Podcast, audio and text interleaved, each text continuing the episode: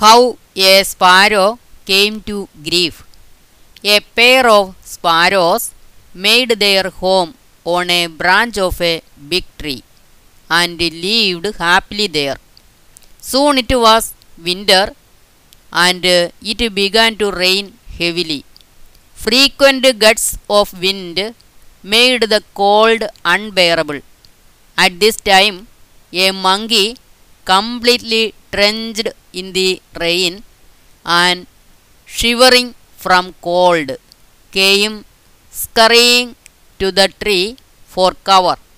Seeing the conditions of the monkey, the female sparrow said, Gentlemen, with your feet and hands, you seem to be a human being.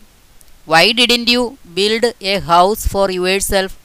Angered by this uncalled for advice, the monkey said, You stupid, why do not you shut up and mind your business? The monkey told himself, My what impudence! This bit of a creature has the cheek to offer me advice, makes fun of me, unnecessary prattle. I must teach her a lesson. Why shouldn't kill her? Turning to the female, the monkey said, How does it help you to worry about my plight? Haven't you heard this saying of the elders that you should offer advice to those who seek it and cherish it? Advice to him who is different, indifferent is like a cry in the wilderness. Don't try to do that. When the female persisted, the monkey climbed up the tree and broke up the nest of the sparrow pair. That is why, said Karataka to Damanaka, you should be careful in offering advice. You are a fool who does not understand the essence of my advice. That is not your mistake. Fools ignore advice, and wise men follow it and benefit by it. It is clear that you haven't heard the story of Dharmabuddhi and his son Papabuddhi. The story of how the father was killed by smoke due to the son's thoughtlessness. Why don't you tell me that story? asked Damanaka.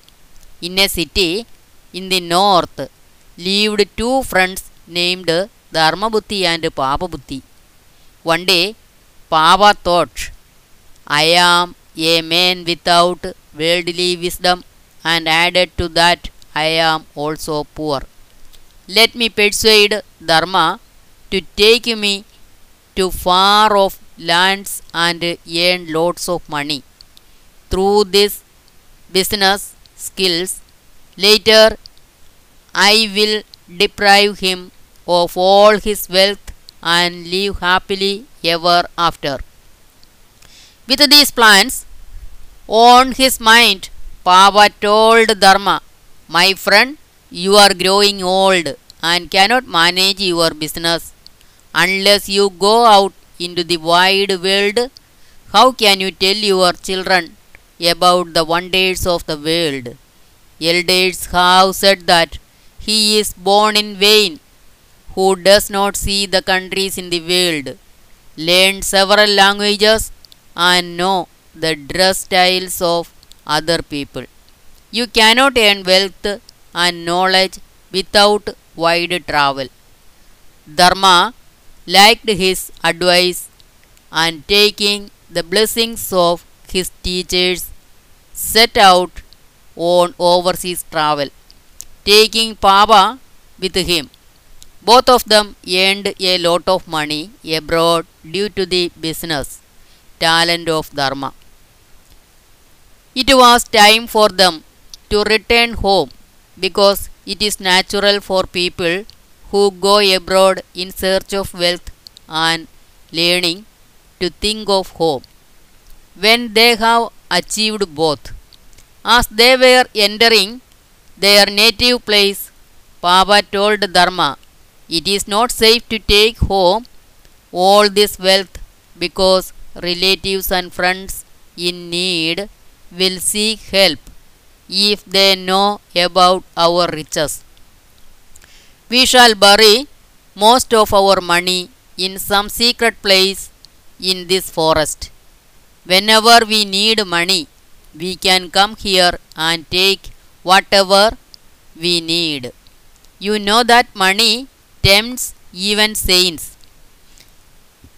Dharma agreed to Papa's plan and went home after both of them dug a pit and covered it after burying most of their earning in it. One midnight, Papa went to the secret place in the forest and stole all the money and brought it home. Next morning, he went to Dharma and suggested that they should go to the forest because he was in need of money. When both of them arrived at the secret spot in the forest and dug there, they found the pit empty. At once, Papa began shouting loudly, Dharma, you stole the money and nobody else. The pit was carefully covered. You must give me half of what we have buried here. Though Dharma denied it, Papa insisted that they should take the dispute to a court of law. When the case began, case came before the court, the judge asked them to take oath in the name of God, but Papa quoted experts as saying that relevant documents should be produced first as proof. Then witness would be summoned to give evidence and oath in the name of God is taken when neither documents nor witnesses are available. I can produce the gods of the forest as witness. They will determine who is guilty and who is innocent, said Papa. Impressed by this plan, the judges asked both the parties to be present next morning at the forest for a hearing. Happy at the judge's order, Papa went home and told his father, Father, I have stolen all Dharma's money. There is a case in the court that I can win only with your help. Otherwise, my life will be in danger. What have I to do to get that money, son? asked his father. There is a big tree there. You have to go now and hide in the hollow of that tree. Tomorrow morning, when the judges and others assemble there, I will ask you to tell the truth. Then it is your turn to declare that Dharma is the thief, said the son. The father left at once for the forest to hide in the hollow of the tree. The morning of the next day, the son took a bath and went to the tree, taking Dharma and the judges with him. Papa went near the tree and shouted, O sun, moon, air, fire, earth, water, the god of death, day and night, you are all witness to the history of humanity. O goddess of the forest, declare who among us is guilty. The father shouted back from inside the hollow of the tree. Listen, all of you, it is Dharma who stole the money. The judges and the king's men heard the verdict and sat down to decide what punishment they should give Dharma. Meanwhile, Dharma filled the hollow with rags and hay, poured oil on them, and threw a matchstick into it. The fire forced the half burned father to come out of the tree. All this is the work of Papa's evil mind, said the father, and soon collapsed and died. The king's men at once bound Papa hand and foot and hung him to a tree. They said, Our elders have always said that wise men should not only be resourceful but also know the consequences of being resourceful. You have the story of how a mongoose killed all the offspring of the crane before his own eyes.